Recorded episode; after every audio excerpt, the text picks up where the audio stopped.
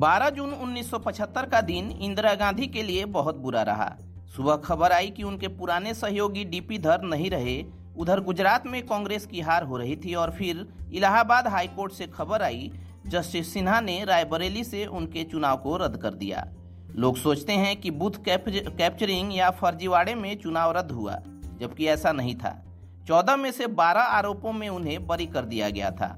जिस मामले में दोषी हुई, वो ये था कि यूपी सरकार ने भाषण के लिए इंदिरा जी का मंच ऊँचा बनवाया और दूसरा ये कि उन्होंने सरकारी अधिकारी यशपाल कपूर की मदद ली, जबकि वो इस्तीफा दे चुके थे।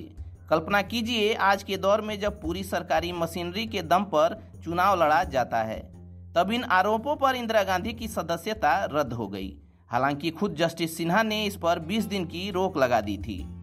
लेकिन नैतिकता के आधार पर प्रधानमंत्री का इस्तीफा मांगा जाने लगा। इस बीच 516 सांसदों ने एक प्रस्ताव पर हस्ताक्षर कर पद पर बने रहने की मांग की। उधर कर्नाटक के दस हज़ार कांग्रेसियों ने खून से लिखी चिट्ठी भेजी कि इंदिरा इस्तीफा न दें। मगर कई वरिष्ठ नेता कहने लगे, इस्तीफा दे देना चाहिए।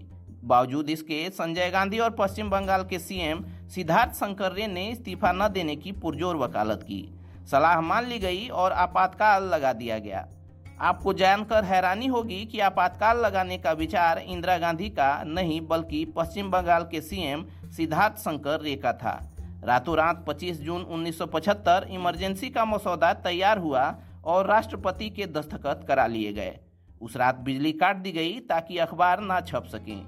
फिर अगले दिन रेडियो पर ऐलान हुआ। हालाँकि कई बड़े वकील मानते थे कि इमरजेंसी ना लगाती तो भी इंदिरा जी का नुकसान न होता, क्योंकि सुप्रीम कोर्ट में ऊँचे मंच और सरकारी अधिकारी की मदद का हल्का आरोप शायद ही टिकता।